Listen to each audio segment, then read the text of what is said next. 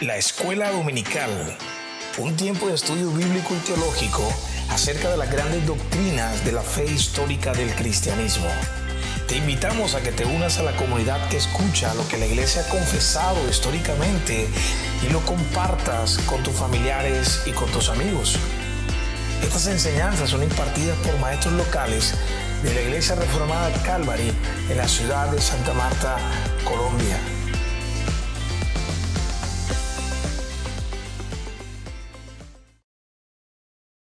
Como ya saben, estamos estudiando la, confesión de fe de Westminster en la escuela dominical y el capítulo que nos corresponde el día de hoy es el capítulo 8 que se titula Cristo el mediador.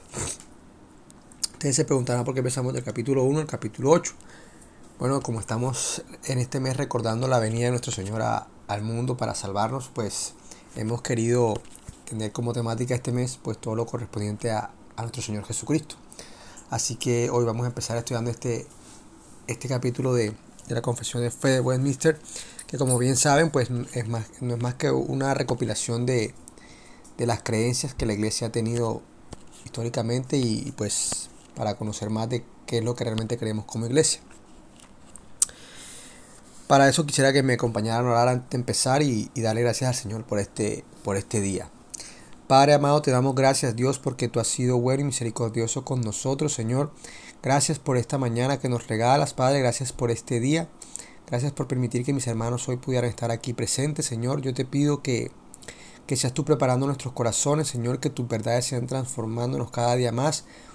Eh, que seas tú usándome en esta mañana, Señor, y que seas tú poniendo palabras en mi boca para poder bendecir a mis hermanos, Señor, y también ser yo exhortado a través de, de estas enseñanzas todo esto te lo pedimos en el nombre poderoso de Cristo Jesús. Amén y amén.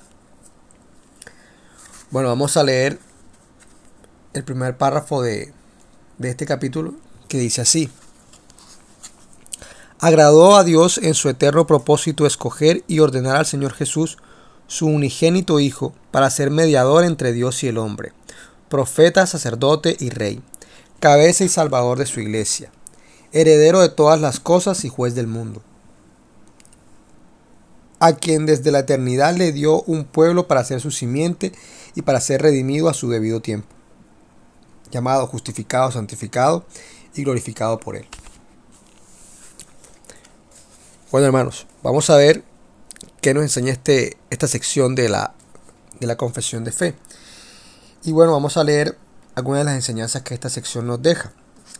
La primera de ellas es que, que desde la eternidad Dios ha escogido un número definitivo de la posteridad de Adán para la salvación por medio de la obra redentora de Cristo. No voy a ahondar mucho en estas en estos, en estos tres primeras enseñanzas debido a que harán otros capítulos que van a hablar mucho más a fondo de estas cosas. Sin embargo, no quería dejar pasar de eh, algunos pasajes de las escrituras que nos hablan que son correspondientes a, este, a estas enseñanzas que nos deja este, este primer párrafo. Lo cual es importante que tengamos en cuenta porque estos hombres pues simplemente no se inventaron este tipo de cosas ni extrajeron esto de sus ideas o de sus pensamientos, sino que el Señor a través de las escrituras les fue revelando este tipo de, de enseñanzas y ellos lo único que hicieron fue extraer pues estas enseñanzas de la Biblia. Así que, como decía, la primera enseñanza que nos deja este, este párrafo es que desde la eternidad Dios ha escogido un número definitivo de la posteridad de Adán para la salvación por medio de la obra redentora de Cristo. ¿Y dónde vemos esto? Acompáñenme a Efesios 1:4. Porque Dios no escogió, porque Dios nos escogió en Cristo Jesús antes de la fundación del mundo, para que fuéramos santos y sin mancha delante de él en amor. Aquí podemos ver la escogencia desde cuando, desde antes, desde la eternidad pasada ya Dios nos había escogido había escogido un grupo de personas para ser salvadas por Cristo Jesús. ¿Y nos escogió en quién? En Cristo. Él nos amó en Cristo desde antes de la fundación del mundo. Es por los méritos de Cristo que nosotros somos salvados. Es por los méritos de Cristo que nosotros obtenemos redención. La segunda verdad que nos enseña este texto es que también desde la eternidad Él ha prometido darle a Cristo como recompensa por su sufrimiento a estos individuos escogidos.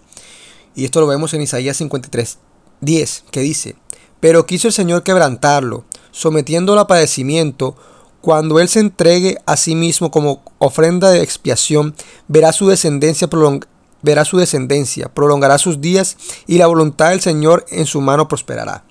Aquí vemos cómo, cómo Dios le ha dado una descendencia a nuestro Señor Jesucristo por los méritos y por el sacrificio que él, que él llevó a cabo, por su sufrimiento. Él le ha recompensado abundantemente.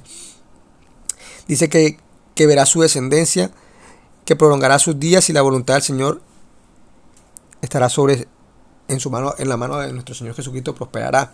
Entonces aquí vemos esa recompensa que el Señor le ha dado a Cristo. La tercera enseñanza que nos deja este texto es, este, este párrafo, es que Cristo se comprometió a cumplir y a sufrir lo necesario para ese fin. ¿Por qué sabemos esto? ¿Qué pasajes nos dejan ver esto? Filipenses 2.5 nos habla de que Él se despojó, que no escatimó el ser igual a Dios como cosa preciosa que aferrarse, sino que se entregó a sí mismo. Esto nos habla, esto nos habla de un compromiso que tenía el Señor para con la obra de Dios, para con la voluntad del Padre y para, y para esa recompensa que él iba a recibir, como dice Hebreos, que por el gozo puesto delante de él, él, fue a la, él no, no, no tuvo reparos en ir a la cruz. Recordemos que él estaba gozoso. ¿Y cuál era ese gozo? Pues esta herencia que él iba a recibir. Esa era la herencia, ese era el gozo que él tiene puesto delante de la salvación de su pueblo. Vemos ahora también la enseñanza número 4, que es la que nos, es en la que nos vamos a estar enfocando en la mañana de hoy, que es la obra que es, que es que esta obra mesiánica requería que Cristo fuera profeta, sacerdote y rey de su pueblo escogido, como cabeza y salvador de su iglesia. Nos vamos a estar enfocando en, estos, en estos tres oficios que eran requisitos para que Cristo llevara la obra redentora a cabo. Y antes de, pues, de entrar a detalle en cada uno de estos, de estos tres oficios, quisiera antes hablar de, de Cristo como el segundo Adán todos saben que Cristo es el segundo Adán. Y la razón por la cual es el segundo Adán, bueno, obviamente es porque la escritura lo dice en 1 Corintios 15, 45, él habla del Adán que viene del cielo y del Adán terrenal, este contraste que hay entre Adán y, Adán y Jesús, el segundo Adán, y también vemos que él, en Romanos 5, pues también hay un contraste de, cada, de las obras de cada uno. Pero, la, pero ¿por qué se llama a Cristo el segundo Adán. ¿Qué relación tienen estos dos? Bueno, la razón es que tanto Adán como Cristo eran figuras representativas, eran, eran cabeza pactual y persona representativa. Para los que no entienden de pronto el término, no están familiarizados con el término, también se usa también lo que se llama representante federal. Esta es una persona pues que tiene una, una labor representativa de un, de un colectivo. Y un ejemplo claro de lo que es un representante federal podríamos decir que es el presidente de una nación. ¿Por qué? Porque las decisiones que el presidente de una nación tome van a tener consecuencias para todos los ciudadanos.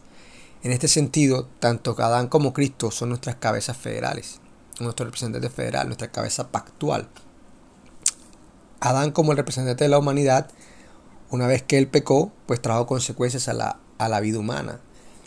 O sea que podemos decir que que un representante federal puede ganar mérito, puede, puede hacernos ganar cosas, pero al mismo tiempo sus decisiones también pueden hacernos perder cosas. O sea, lo que él gana, nosotros lo ganamos, y lo que él pierde, nosotros lo perdemos. En el caso de Adán, pues nosotros lo perdimos, y tuvimos consecuencias debido a eso. Quisiera que me acompañara Romanos 5.12, en lo que dice, por tanto, tal como el pecado entró al mundo por medio de un hombre, y por medio del pecado la muerte, Así también la muerte se extendió a todos los hombres porque todos pecaron. Aquí vemos cuáles fueron las consecuencias del pecado de Adán y su desobediencia. Sin embargo, hay algo interesante en este texto, que es en la última parte cuando dice, porque todos pecaron. La intención de Pablo aquí es mostrarnos que todos cometimos un único pecado como el de Adán, o sea, todos en Adán desobedecimos. En el momento en que Adán desobedeció es como si todos nosotros hubiésemos desobedecido y hubiésemos pecado en contra de Dios de la misma forma que Adán lo hizo. Algunos de ustedes dirán, pero eso es injusto. Yo no cometí ese pecado. Yo no hice eso que Adán hizo. Pero como les decía, él era nuestro representante delante de Dios. Y en el momento en que él peca, toda la humanidad junto con él ha pecado. Pero tenemos un segundo Adán, nuestra segunda cabeza representativa, o cabeza federal, o representante federal. Aquí vemos cómo él vino a deshacer por muchos lo que Adán hizo y hacer por ellos lo que Adán no pudo hacer. O sea, Cristo vino a revertir la obra que Adán, la, la, obra de Adán, a revertir la caída. ¿sí? Así mismo, por ejemplo, hay un autor que me pareció bastante interesante lo que decía, que es que el primer Adán viene de la tierra y es el Adán de la caída. El segundo Adán viene del cielo y es el de la cruz. O sea, el primer Adán, el primer Adán con, su, con su desobediencia nos llevó al desastre, pero el segundo, pues, con su sacrificio y su muerte nos llevó a la redención. Qué hermoso, ¿no? Ver el segundo Adán bajando del cielo para redimirnos, para sufrir lo que nosotros merecíamos y salvarnos. Quisiera que me acompañaran a Romanos a Romanos 5, 19, que vemos un poco más claro lo que cada uno hizo por nosotros y cómo se ve esta figura representativa. Porque mira, dice la palabra, porque así como la desobediencia de un hombre, así como por la desobediencia de un hombre los muchos fueron constituidos pecadores, así también por la obediencia de, un sol, de, uno, de uno solo, los muchos serán constituidos justos. Aquí lo vemos, ¿no? Lo que Adán hizo nos constituyó de una vez pecadores, nos, o sea, nos clavizó a todos como pecado, o sea, nos, eso no. Fuimos tomados como pecadores de una vez, nuestra cuenta fue ya, o sea, legalmente somos pecadores delante de Dios y también obviamente a través de nuestras acciones somos pecadores. Pero aquí lo interesante es también que somos justificados, y esto es lo hermoso, que no es por nuestros méritos, sino por los méritos que alguien más ganó por nosotros, y ese alguien más es Cristo Jesús. Fue por su obediencia que hoy nosotros somos constituidos, dice la palabra, los muchos son constituidos justos así como tú no hiciste nada para que fueras constituido pecador, pues no hiciste nada para que fueras constituido justo tampoco, sino solamente los méritos de Cristo que fueron puestos en tu cuenta. Y si bien obviamente, como les digo, no somos responsables en un sentido del pecado original de Adán, sí somos responsables por nuestros propios pecados, lo cual siguen abundando una y otra vez sobre nosotros y pues han acumulado ira para el día de la ira, la redundancia. Ahora, una vez que hemos visto este aspecto del representante, de nuestros representantes delante de Dios. Quisiera hablarles de, de Adán como profeta, sacerdote y rey. Pues al igual que, que Cristo, Adán tenía que cumplir estas tres funciones, tendría que cumplir estos tres roles, estos tres oficios. Y que esto no quiere decir que Adán, que tuviera una conciencia clara de que él tenía que llevar a cabo este, este, estos tres oficios ni que tuviera un mandato directo o, o que este oficio fuera institucionalizado para Adán. Sin embargo, él de manera natural, debido a que no tenía una conciencia pecaminosa, sino que tenía poseía una mente clara, un corazón puro y una voluntad correcta, en ese sentido es hablar de, de Adán como profeta, sacerdote y rey. Por ejemplo, como profeta, Adán podía pensar los pensamientos de Dios, podía interpretar las obras de Dios y hablar la verdad de Dios a toda la creación. O sea, él tenía ese rol profético para toda la creación. Él tenía los pensamientos de Dios debido a que tenía una intimidad con el Señor. Él caminaba con Dios. Y de acuerdo a esto, pues Adán podía expresar los pensamientos de Dios y proclamarlos al resto de la creación. Como sacerdote se dedicaba a Dios como un sacrificio vivo. Él mismo se dedicaba y todo lo que veía lo dedicaba para la adoración a Dios. O sea, todo lo que Adán hiciera en esta, en esta tierra era un sacrificio agradable a nuestro Señor todo estaba sin pecado, así que cualquier acción que Adán cometiera, que Adán hiciera en este momento, pues glorificaba y llevaba gloria a Dios. Y como rey, pues ustedes saben que él, le fue dado autoridad sobre toda la creación, él tenía el, rol de, administrar y sojuzgar la creación. Como rey sometía todo y y reinaba sobre todo de acuerdo con su conocimiento correcto y su santa devoción. Sus actividades estaban en conformidad con y expresaban la voluntad de Dios. Entonces aquí vemos estos tres roles, como Adán de manera natural, antes de la caída, tenía que llevar a cabo, podía llevar a cabo estos, tres roles, tenía la capacidad de hacerlo. Pero una vez que Adán pecó, todo se terminó. Y aquí es donde Dios empieza entonces a preparar todo para el último Adán, para enviar al último Adán. Y es bastante significativo que el Antiguo Testamento, en la preparación de su venida, se centraban en estos tres oficios que eran tres oficios ungidos. O sea, y que apuntaban una vez a, este Mesías, que significa ungido, la persona que, que, debía llevar a cabo estos tres oficios, ¿no? Pero es interesante también ver cómo a través de toda la revelación bíblica vemos que estos, que Dios dividió estos tres oficios en diferentes personas, en diferentes individuos a través de la historia. Y esto pues muestra algo importante también, que una vez que lo que era parte integral del hombre, o lo que una sola persona debía llevar a cabo, ahora se dividió entre varios individuos debido a nuestro pecado, debido a nuestra imperfección. Nos era, pues de alguna forma nos era,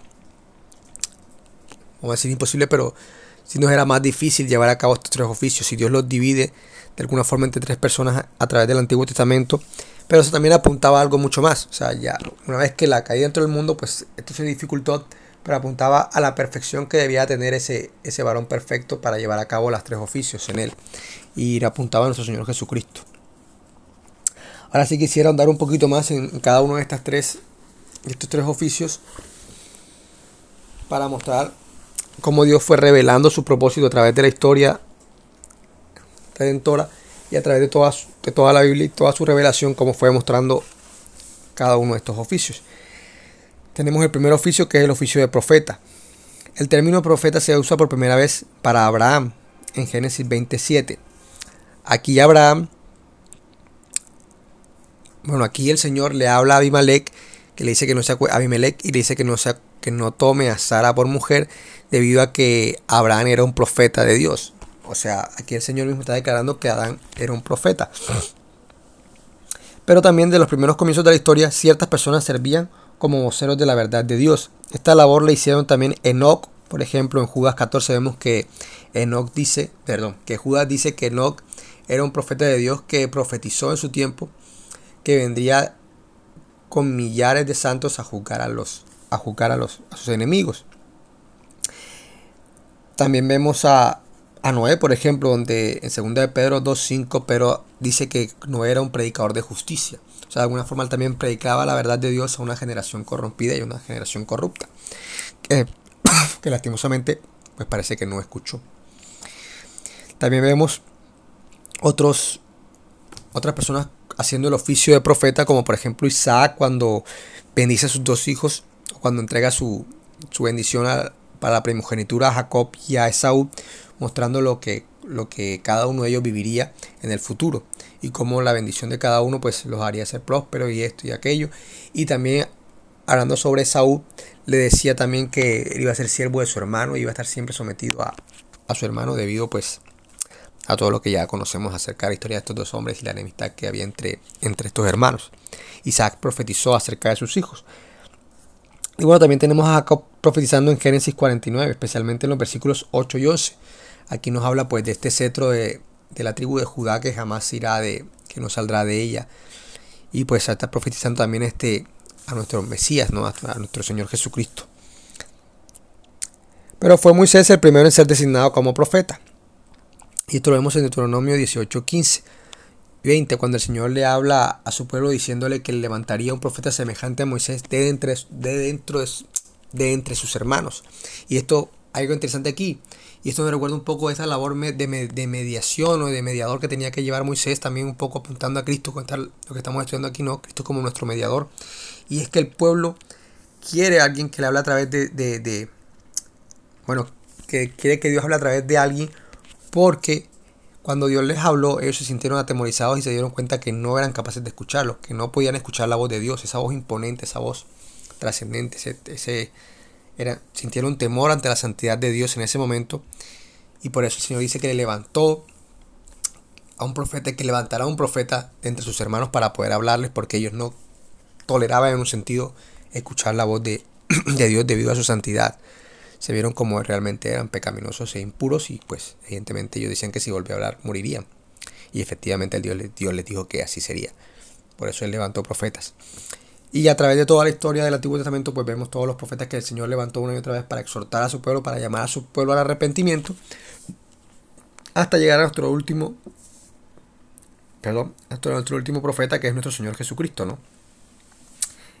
Y ya una vez que la Biblia ha sido cerrada, que el canon se ha cerrado y, ha llegado a su culminación, pues es interesante ver que de este tiempo pues no ha surgido ningún otro profeta de esa misma calidad o de ese mismo, esas mismas características.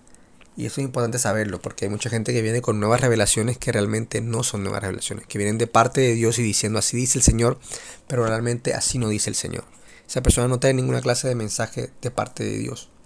Ahora, diferente es que tú sientas un sentir o de hablar con un hermano o de decirle ciertas cosas a algún hermano que tienes, que sientes como esa, ese deseo de decirlo, pues si es así, acércate a él y dile, hombre, creo que el Señor te quiere decir algo y, y tengo esto para decírtelo, pero no digas así, dice el Señor con cierta seguridad, como si eso fuera palabra inerrante e infalible. Porque ya ese tipo de profecías no se dan. aunque sí cumplimos un rol profético al predicar la palabra escrita del Señor y proclamar el Evangelio de Dios a, toda criatura. De, de esa manera sí estamos cumpliendo un rol profético. Pero no estamos trayendo nueva revelación ni estamos hablando de manera infalible como en ese tiempo se daba. Ahora pasamos al segundo oficio que es el oficio de sacerdote. Y la palabra de sacerdote se menciona por primera vez en relación con el misterioso Melquisedec. Esto es importante también porque se dice él que no existe ninguna clase de registro de sus padres, ni de su genealogía, ni de dónde proviene.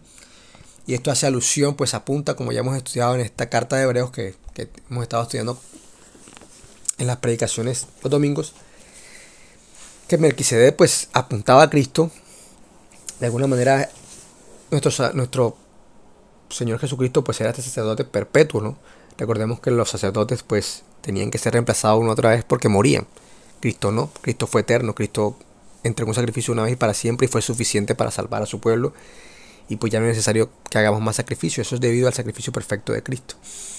Entonces es interesante hablar de Melquisedec porque es una figura misteriosa que solamente sale en, los en el capítulo de Génesis 14 y 18 cuando Adán le está entregando los, los diezmos y pues no se dice más nada acerca de él. Y otra cosa interesante también que hemos hablado que estos roles se dividieron entre diferentes personas. Sin embargo, recuerden que Melquisedec también era rey. Y también nos está apuntando un poco a este rey que es sacerdote y profeta al mismo tiempo como nuestro Señor Jesucristo. Eh, bueno, como le veníamos diciendo, Melquisedec fue la primera persona en ser llamada sacerdote, pero también hubieron personas contemporáneas a Melquisedec y antes de que el Señor instituyera este oficio de manera sí, así que lo instituyera en su pueblo, en la nación de Israel, ah, hubieron otras personas también que, que llevaron a cabo este oficio de alguna manera. Por ejemplo, se dice que, que Abraham fue sacerdote, él ofreció sacrificios al Señor. Inclusive iba él, se le pidió que ofreciera a su hijo como sacrificio, ¿no? Entonces vemos también que él de alguna forma cumplió un rol sacerdotal. También tenemos, por ejemplo, Isaac y a Jacob, también, también ofrecieron sacrificios al Señor y ellos llevaron a cabo estos roles sacerdotales en determinados tiempos cuando todavía no estaba el, cargo instituido para una nación en particular. Pero ya cuando llegamos a nación de Israel, cuando se está formando la nación de Israel, ya Dios sí decide instituir eh, pues Aarón como el primer sacerdote y a toda su descendencia, evidentemente, como, como este linaje sacerdotal. Cada uno de ellos tenía que, solamente el linaje de Aarón tenía este llamado a ser un sacerdote y también hay unos ciertos requisitos que debían cumplir cada uno de ellos. Por ejemplo, no podían tener defectos físicos, no podían tenían que llevar cierto tipo de vestiduras para manifestar su santidad. Esto hablaba un poco acerca de, es chocante, por ejemplo, cuando te hablan de que una persona con un defecto físico no puede ser sacerdote, es como una exclusión, ¿no? Como una persona que ¿qué culpa tiene esta persona de ser así, no?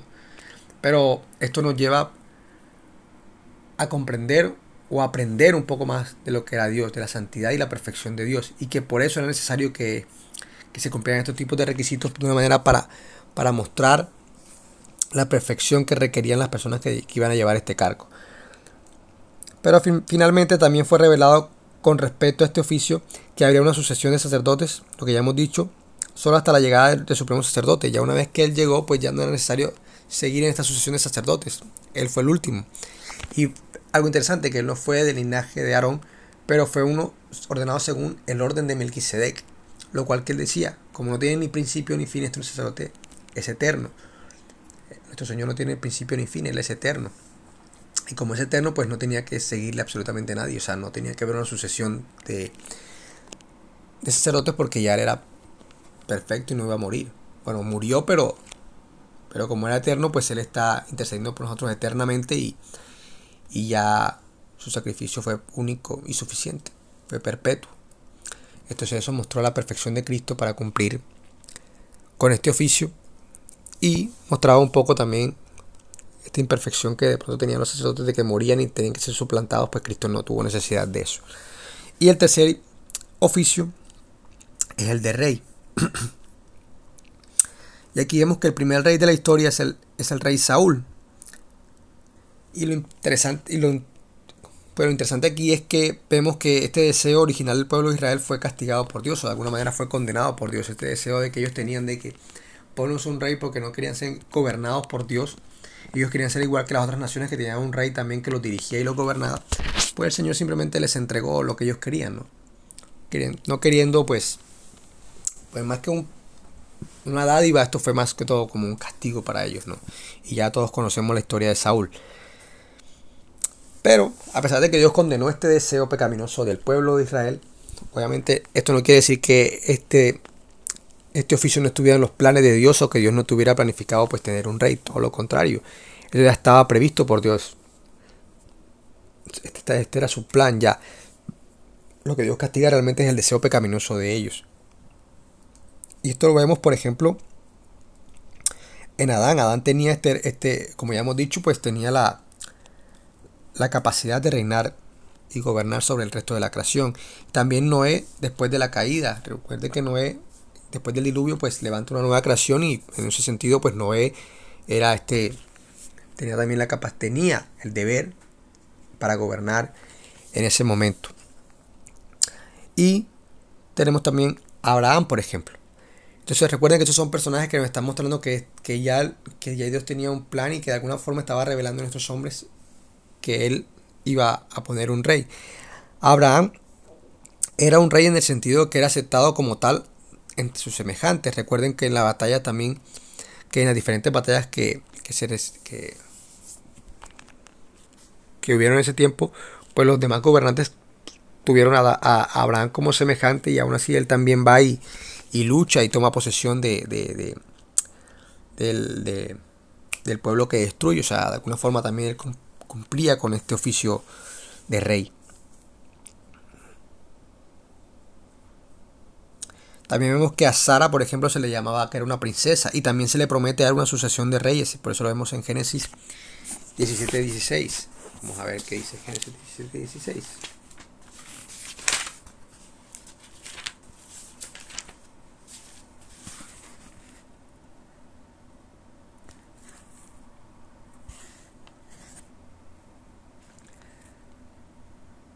La bendeciré y de cierto te daré un hijo por medio de ella. La bendeciré y será madre de naciones, reyes, madre de naciones, reyes de pueblos vendrán de ella. O sea, aquí vemos también que el Señor le está hablando a Abraham que de, él descenderían reyes. O sea, vemos que esto estaba ya en la mente de Dios. Eso está pasando mucho antes de que Saúl fuera nominado como el primer rey de Israel. Entonces hay que tener esto en cuenta para no caer de pronto en ese error de decir que Dios nunca planificó tener un rey. Y bueno, también vemos cómo Jacob profetizó acerca de esto, ¿no? Él profetizó que el cetro, que es el símbolo de autoridad del rey, nunca saldría de la tribu de Judá hasta que llegara el rey supremo. Esto apuntando a Cristo. O sea que ya Jacob estaba predicando, estaba predicando, estaba, pues sí, predicando y anunciando las buenas nuevas, no en algún sentido. Estaba profetizando acerca de este rey mesiánico que habría de venir, que habría de gobernar y que era el rey supremo de absolutamente todo.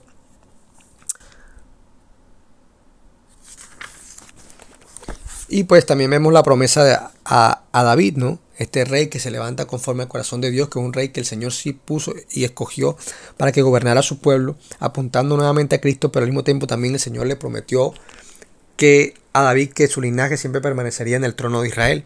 Y así fue hasta que el Señor Jesucristo llegó a esta tierra, ¿no? Él era ese, ese descendiente de, de David que habría de reinar y que gobernaría con justo juicio y que traería la paz entre las naciones y así lo ha, lo ha hecho a través de su, proclamación del Evangelio. bueno, ya culminando, pues aquí vemos que Cristo cumplió con cada uno de estos requisitos perfectamente y esto lo vemos a raíz de toda la historia, ¿no? Vemos que en la historia hubo falsos, falsos falsos profetas y buenos profetas y profetas verdaderos hubo malos reyes y buenos reyes. Cada uno de estos apuntaba a Cristo. Algunos con su bondad apuntaban a ese rey mesiánico que había de venir y a ese profeta verdadero que habría, que habría de, venir a proclamar las verdades de Dios. Y al mismo tiempo también los falsos y los malos reyes apuntaban también a Cristo en el sentido de que, de que se necesitaba un, un, un rey perfecto, un profeta perfecto. Recuerden que los reyes una y otra vez tuvieron errores y, y fueron y cometieron errores catastróficos. David pecó de formas que, afectaron a la nación. Eh, Salomón también lo vemos, también debido a eso se dividió el reino y también de ahí en adelante pues lo único que vimos fue fracaso tras fracaso, cada rey que se montaba era peor que el otro. De pronto una, una otra vez el Señor tomaba algún rey para bendecir al pueblo y que siguiera sus órdenes y que obedeciera, pero vemos que son pocas veces, o sea que esto nos mostraba que necesitábamos un Salvador, que necesitábamos la esperanza de, ese rey mesiánico que habría de venir, que habría de restaurar el trono de David. Y ese pues es el, varón perfecto. Nuestro Señor Jesucristo fue el único que pudo cumplir con cada uno de estos tres roles a la perfección. Entonces, como, como nuestro profeta nos reveló la voluntad de Dios para nuestra salvación. No solo lo hizo cuando estaba en los días de su carne, sino que también está haciendo ahora a través de su palabra y a través de su Espíritu Santo. A través de cada vez que nosotros predicamos el Evangelio de Cristo a las criaturas, pues Él está profetizando también. Él sigue llevando su rol profético en estos momentos todavía y sigue hablando a través de su Espíritu para nuestra salvación. Y bueno, como nuestro, como nuestro sacerdote se ofreció como un sacrificio para satisfacer la justicia divina y reconciliarnos con Dios. Y sigue intercediendo por nosotros eternamente. O sea, Él está a la diestra del Padre intercediendo por ti y por mí. Solamente tú te, te estás manteniendo ahora en pie y en la carrera cristiana porque Cristo intercede por ti. O sea, esto es una verdad asombrosa y maravillosa y algo extraordinario que nosotros podamos tener este Dios tan asombroso que, que está intercediendo por nosotros. hay cosas que nosotros todavía no tenemos en cuenta y que no comprendemos y que no asimilamos o que no nos sorprendemos de la manera que deberíamos sorprendernos ante estas verdades maravillosas como que Dios intercede ante Dios por nosotros. Es totalmente asombroso y maravilloso. Y como nuestro rey pues nos somete al mismo, reina sobre nosotros y nos defiende. Y continúa haciendo esto y continúa en esto haciendo que retroceda el reino de la oscuridad y que avance el reino de la gracia en la tierra. Él sigue gobernando. Muchas veces vemos que Cristo pues Cristo sigue gobernando, sigue teniendo autoridad sobre todas las cosas, sigue teniendo autoridad sobre toda la creación. Y nosotros debemos obedecerle y, seguir, y, obedecer su voluntad y ver cuál es su voluntad para, que, para, para obedecerla. Que debemos querer obedecer lo que el Señor nos manda. Debemos buscar la voluntad de Dios. Y eso es maravilloso, eso debe ser nuestro, nuestro estándar. O sea, debemos vivir una vida santa para que nuestro Rey sea glorificado, para que nuestro Rey sea exaltado. Y en cada momento que hagamos, cada decisión que tomemos, debemos tener en cuenta eso. Cristo es Rey, Cristo es el Señor.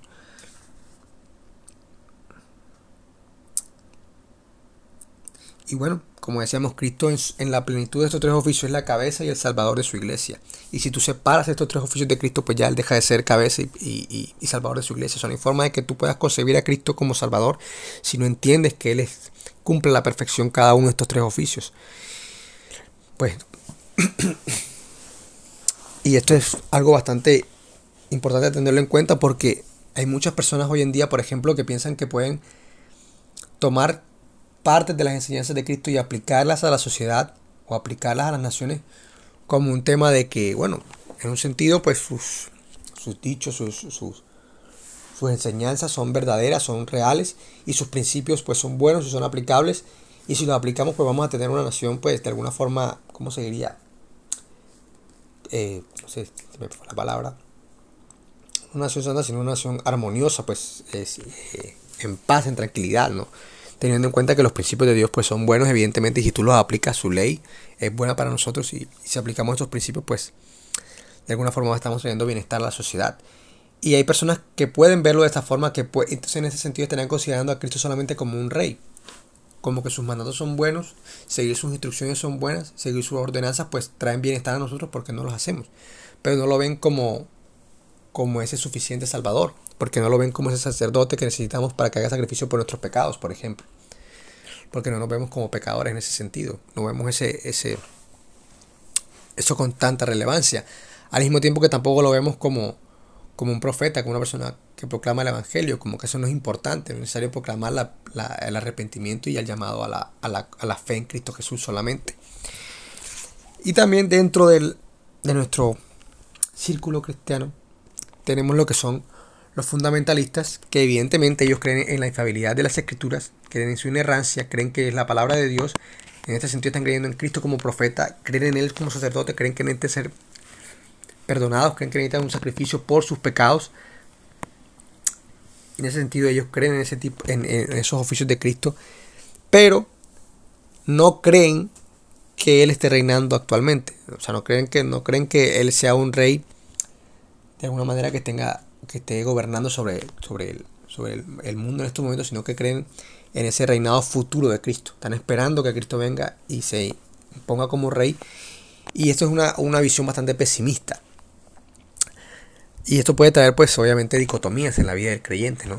Sin embargo, sin embargo, y esto es lo importante que hay que tener en cuenta también, que estos hermanos que tal vez creen este tipo de cosas, gracias a Dios, esa teología, pues, no la aplican en la vida real, porque muchos de ellos se comportan de cierta manera eh, honesta, verdadera, santa, delante de Dios, por agradar a Dios en un eh, corazón sincero, y esto, pues, en un sentido están teniendo presente a Cristo como rey. A pesar de que su teología les diga que no está reinando todavía en un sentido, ellos pues con su obediencia en ese sentido pues pueden, pueden, o sea, no, no dicen que Cristo es rey, pero, pero con sus acciones pues demuestran que, que Cristo es rey.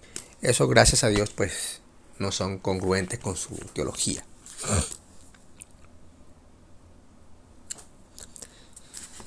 Y bueno, ya para terminar, entonces vamos a, tocar el tema, el último tema que enseña este, este párrafo. Y es que él también tiene que ser heredero después del mundo. Y esto es bastante importante, ¿no? Porque el Señor le entregó todo autoridad al Señor Jesucristo. Dios le entregó absolutamente todo a su Hijo. Toda autoridad me ha sido dada, dice la palabra, y de hacer discípulos. Él le entregó un remanente también, lo vimos también, ¿no? entregó un remanente para que fueran salvos por él. Y dice, a los que me diste, a ninguno de ellos perdí. O sea que vemos que él tiene toda autoridad. El Señor le ha entregado todo en sus manos, le ha entregado toda herencia. Y tiene toda autoridad para juzgar. Él juzgará a los vivos y a los muertos. Él es la cabeza de la iglesia, pero también es la cabeza de la creación. Muchas veces separamos esto y vivimos una vida, una doble vida, ¿no? Una vida dentro de la iglesia adorando al Señor y saltando y brincando, pero una vida diferente fuera de la iglesia como si Cristo no gobernara en la creación. Y hay que recordar esto porque es muy importante. Él es la cabeza tanto de la iglesia como del resto de la creación. Él gobierna y ordena las cosas. Él, es soberano sobre toda la creación. Hay un autor que me gusta mucho, bueno, no me gusta mucho porque no lo leo, mentira. Pero hay un autor que dice que cuando Él venga, Él proclamará como suyo cada cosa y cada pulgada cuadrada de este universo le pertenece a Cristo. Y Él dirá cuando venga, esto es mío, esto me pertenece. Así que tengamos esto en consideración porque es bastante importante. O sea, recordar que Cristo es dueño de absolutamente todo. No podemos vivir dos vidas. Hay que recordar fuera de la iglesia también que Cristo, que Cristo gobierna y eso debe impactar mi vida de tal forma que yo lo único que busque sea pues seguir a Cristo y obedecer a nuestro Señor Jesucristo. Y también es importante tener en cuenta que el Padre entregó todo en sus manos porque muchas veces hemos trivializado, trivializado tanto el nombre de Dios pues que simplemente hemos, o sea, tenemos el nombre de Dios como algo, un fetichismo, ¿no? Algo, algo, ¿cómo se dice? Una muletilla también, ¿no? Dios te bendiga, Dios te guarde. Hablamos a veces en discursos públicos y decimos, pues, Dios bendiga América, Dios bendiga Colombia, Dios bendiga toda cosa. Pero a veces parece que nos da rasquiña o, nos molesta hablar de Cristo, porque ahí está el, medio del asunto. Cuando tú hablas de Dios en manera general, pues todo el mundo pues, de alguna forma tiene una, concibe alguna forma de Dios y, y de alguna forma pues eso es una, como ya hemos dicho, algo trivial y que no debería ser así, pero que se ha vuelto algo tan eh, trivial en la, en la sociedad. Pero cuando tú hablas, cuando hablas de Cristo ya algo que, algo como que cambia, ¿no? Decir que Cristo es rey, que Cristo gobierna, que Cristo es el único que tiene toda autoridad, que Cristo gobierna sobre todas las naciones, que Cristo gobierna sobre todos los reyes y presidentes del mundo, ya eso como que ya no gusta tanto, ¿no? Pero como cristianos estamos llamados a eso, a proclamar el reino de Dios. Él decía, Cristo mismo decía, el reino de los cielos ha acercado, arrepentidos. Así que nosotros también tenemos ese mismo llamado. El reino de Cristo se ha acercado, el reino de Cristo está ya aquí. Cristo sigue gobernando sobre su creación, así que arrepiéntanse y vengan a Él en arrepentimiento y fe. Esa es nuestra labor. Y esto tenemos que tenerlo claro porque absolutamente nadie viene al Padre salvo por medio de Él. O sea, Él mismo lo declaró. O sea que no podemos tomar a Cristo como esta figura débil o, que necesita ayuda o mansa o, ponerles mazo, pero en el sentido de que como que hay pobrecito Cristo necesita de nuestra ayuda. No, Él es nuestro Dios, hay que tomar a Cristo en serio. Recuerden que Él es juez también. Él juzgará el mundo, cada nación será juzgada por Él. Toda rodilla se doblará delante de Él y confesará que Él es el Señor. Él vendrá como el león de la tribu de Judá y destruirá a sus enemigos por completo. O sea, Cristo no es un juego. Él hay que tomarlo en serio.